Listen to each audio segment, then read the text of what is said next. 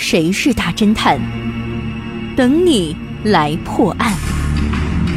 上山微电台娱乐出品。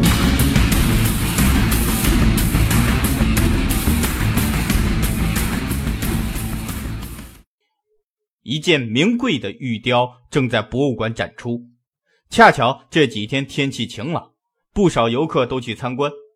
到了快闭馆的时候，一个窃贼也混了进去。他背着照相机，拿着一把晴雨伞，趁人不注意的时候，躲到了大厅的楼梯间里。不久，博物馆便清场了。那窃贼听到大厅里没有动静了，便蹑手蹑脚地钻了出来，从晴雨伞的伞柄中取出了撬锁的工具，接着又从照相机套子中取出准备好的赝品。此时，外面恰巧下起了大雨，风雨声遮掩了一切声响。窃贼便趁机弄开展柜，换下玉雕，然后将一切恢复原状，又躲进了楼梯间。第二天一早，雨还在下着，博物馆里的人比昨天少了一些。窃贼从楼梯间里溜了出来，他看见游客们正在欣赏那赝品，不由得暗暗好笑。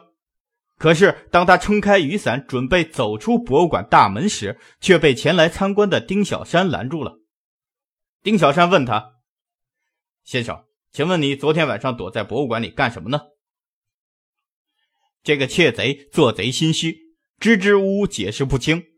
丁小山又接着厉声说道：“走吧，跟我去一趟警局。”你知道丁小山是从哪里看出窃贼破绽的吗？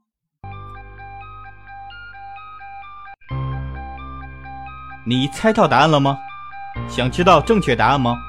请关注微信平台“上山之声”或 SS Radio，输入“玉雕”来查看你的答案对不对吧？感谢您收听本期的大侦探节目，我是任刚，咱们下期再见。